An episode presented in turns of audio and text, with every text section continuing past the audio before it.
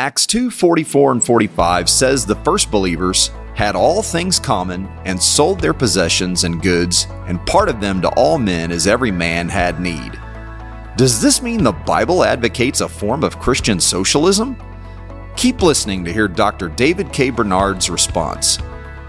Welcome to Apostolic Life in the 21st Century, a podcast dedicated to helping modern day believers live out the teachings of the first century church.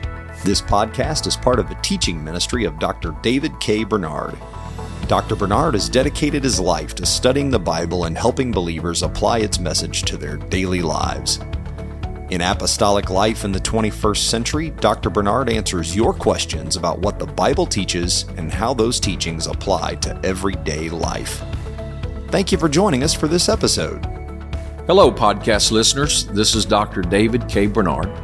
As General Superintendent of the United Pentecostal Church International, I want to invite you to join me September 19 through 22nd in Indianapolis, Indiana for our annual General Conference.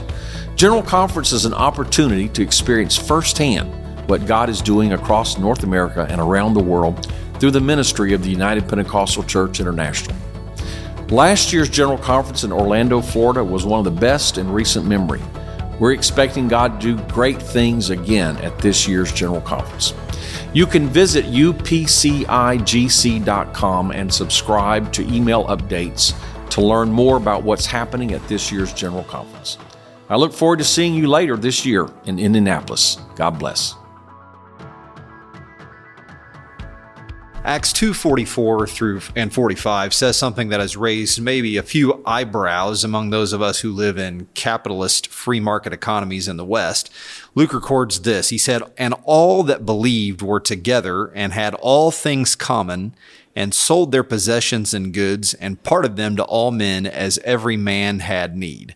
Now, some have used these verses and a few others from the book of Acts to argue that apostolics should adopt a communal lifestyle and begin pooling our resources.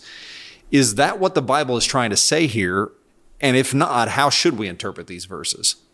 No, I don't believe the Bible is trying to tell us uh, that we should uh, adopt communal living or socialism or communism or something like that. Um, I don't think it's wrong, perhaps, for some people to try to um, establish some kind of uh, farm or communal existence if they so desire, but I don't think that is the direct fulfillment of Scripture. Uh, what, what's going on in Acts 2, you have the birthday of the Christian church, and you have the, the new church presented as a paradigm, as an example, but it's a temporary situation. So you have to understand that thousands of Jews had come from different countries. Um, there are 15 different nationalities mentioned in Acts 2. They'd come to Jerusalem to celebrate the Feast of Pentecost.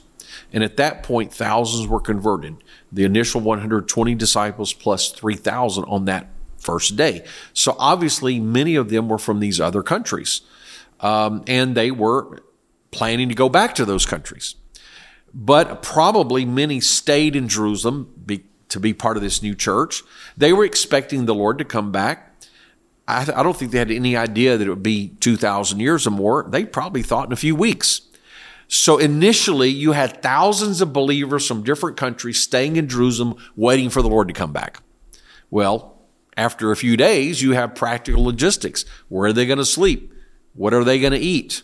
And then you also had many of the early Christians were very poor. And so the Bible explains that the Christians had so much love, so much unity, so much working together that as these needs arose, people would say, Well, I have a piece of land. I'll sell it. I'll give it to the apostles and you can split it up whoever needs it. These people from another country or these very poor people, you know, and somebody says, well, well, you know, I've got a, maybe an extra house or I've got a big house I don't need. I'll sell it. Uh, I'll move in with my son or I'll buy a smaller house. And so uh, Acts 2 describes the, uh, sacrificial giving and unity. It also describes some other, they continued steadfastly, Acts 2.42, in the apostles' doctrine and fellowship, breaking of bread, prayers. So they prayed together. They ate together. And I think that included the Lord's Supper, but also uh, meals together, fellowship, which, which we do. It is apostolic to, to have dinner before or after church, uh, or, or, within reason, you know, uh, good stewardship of the body. Uh, so they continued in prayer. They continued in worship. They went from house to house and to the temple. So it's giving a holistic picture to say they were so unified that they gave sacrificially. They gave to help their brothers and sisters. Now, to jump from that to say they all joined a commune or they sold all their homes and they all bought a piece of land and they all moved in together, uh, that's not correct because in Acts 4, you find them doing it again. So apparently, somebody still kept some houses. Um, then in Acts 5, you find Ananias and Sapphira who sold a piece of property and they lied about what they were giving. The Apostle Peter made it very clear it was your own. You could do what you wanted with it. And after it was sold, you could have kept whatever amount of money you wanted. But the fact that you lied, the judgment of God has come. And then even later, Acts chapter 12, you find the early church having prayer meeting in the house of John Mark's mother. So at least John Mark's mother still had a house. And of course, the standard model, uh, if you read Romans 16 and many other passages, there were churches in different houses. So Romans 16 probably is a referencing uh, five house churches in the city of Rome. Uh, then you you read First and Second Corinthians. Paul talks about raising up offerings to help the poor in Jerusalem. He talks about supporting him in missions. First Corinthians 16 talks about collecting money once on the first day of the week. So presumably they all met on the first day. They would bring an offering and save it up. So if they're all living communally, uh, they they they wouldn't need to be taking weekly offerings. So as the church moved from those early days, you also have to remember that that early situation didn't last very long because persecution came, it scattered them to many cities. And you also have to remember in AD 70, the Romans would conquer and destroy Jerusalem. God knew that. The early believers didn't know that. So those who tried to maintain all their possessions and pass it on to their descendants and amass personal wealth and create estates, all that would have been destroyed. God, knowing that, prompted them to invest in the kingdom of God where it would be of lasting value. So that doesn't necessarily mean that would be a model for 2,000 years, all countries of the world. So I think what we learn from Acts is sacrificial giving, unity, supporting the work of God, the kingdom of God, supporting the poor, especially those in the church. But as time goes on, you have local churches, you have houses to live in, you collect weekly offerings, you support the ministry, and that's the model we follow. Now, let me just say a word about capitalism. While we as the church don't promote any particular political party or secular system, I do believe the basic thought of capitalism is based on private property and free market. And that is based on Christian principles because what you see in the scripture is Every person is accountable to God individually for their own decisions. Every person has unique worth before God, should be treated as an individual. And even though the Middle East was a communal, uh, let's say more, I shouldn't say communal, but the, the culture was um, more collective is the, is the term that sociologists use. A collectivist culture where you think of the needs of the group. You think of your family. You think of your tribe. You think of your neighborhood. You think of your society more than yourself. Whereas western culture is based on individualism.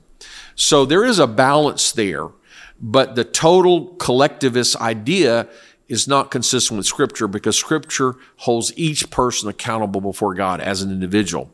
And then Genesis talks about earning your bread from the sweat of your brow. So, and, and Paul even talks about if you don't work, you don't eat. So there's this principle. You should be responsible if you're able bodied, of course, and so forth. You're responsible to earn your own living, to pay your own way, so to speak. Well, that also indicates that we should respect private property. If I work hard for something, for my bread, my food, I deserve to keep that bread. Well, if I earn some money and I'm able to buy a car or a house, that represents my work. It's not your work. So for you or for the government to take that car from me, you're not just taking something I possess. You're taking part of my life. You're taking part of my, the sweat of my brow. You're taking part of my time that I invested in. So respecting private property really goes back to respecting the individual and respecting individual labor. And uh, socialism and communism are based on an idealistic philosophy that doesn't work in the real world. Um, from each according to his ability, to each according to his needs. It sounds great. You know, if you can, whoever can work, you work, and, and whatever you need will give you what you need. But it fails because it doesn't respect the individual. And it fails because it depends on an idealistic view of human nature when actually humans are sinful. So maybe in heaven, we can all share, and it, it doesn't matter. But on earth, if you have a system where if you can work, you need to work hard, but uh, whether you work or not will give you what you need. Well, that it creates a perverse incentive, which has been proven in communist and socialist societies of the 21st century. We did a massive worldwide experiment and we proved that it doesn't work because collectivist farms in the Soviet Union, where everybody had to work together, would only produce a fraction of the output. But when they allowed people to have private gardens, they were vastly more productive than these big collective farms because people on the collective farms, they knew if I don't work hard, it doesn't make any difference how much I get. But in my private garden, I get exactly what I put into it. And so, uh, a socialistic or, or a communal system rewards the inefficient and the lazy and the slacker and the cheater, and it punishes the hard worker. Whereas capitalism, um, I'm not saying it's perfect because we're in an imperfect world, so no system is perfect. But done right, with respect for individual labor, respect for private property, free market, with regulations to, in, you know, to uh, to minimize theft and fraud and cheating and and pollution that's unnecessary or detrimental. You know, there have got to be safeguards. So no system is perfect. But w- when you put all the safeguards, capitalism is proven to get the maximum in a positive way out of people. And it's, it's, uh, maximum productivity, maximum creativity, new invention, but also people's choice. So they get to choose what they value. If they don't want to work extra, they don't have to. It's a trade off. Um, and some people make good choices and some people make bad choices. But the point is, instead of the government making your choices for you, the individual can make choices. What do I value? My time, my money, uh, new possessions, or, you know, I get to choose and allocate. And the whole idea of the free market is no matter how smart somebody is, no one person, no oligarchy, no group of experts, no governmental bureaucracy can perfectly allocate all across the world who needs how much food here and who needs how much clothing here and who needs this uh, machinery here. Nobody can figure that out. But the market does it automatically through prices. If you don't have enough of a certain commodity, the price goes up. And so people flock to meet that need. And so the mar- market is constantly regulating itself, you know, without any mastermind. You know, the needs and the resources are allocated as they should be. Now, obviously, because of people's fraud and greed and sin, that can be distorted, and that's why you need to have government and you need to have ethics and uh, you need to have the rule of law. Uh, but I, I, guess what I'm summarizing is saying actually respecting uh, private property, free market, and individual labor is really based in biblical concepts. And uh, I lived in, I grew up in Korea.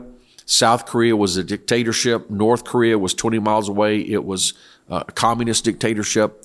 And uh, we saw firsthand the difference.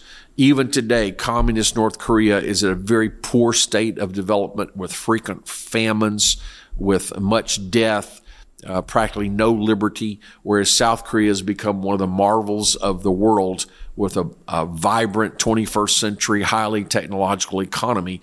It's a perfect social experiment because here you had two groups of people with the same culture, the same background, the same education, the same resources. If anything, North Korea had more resources, but yet two different models of economics, and the results are drastically different.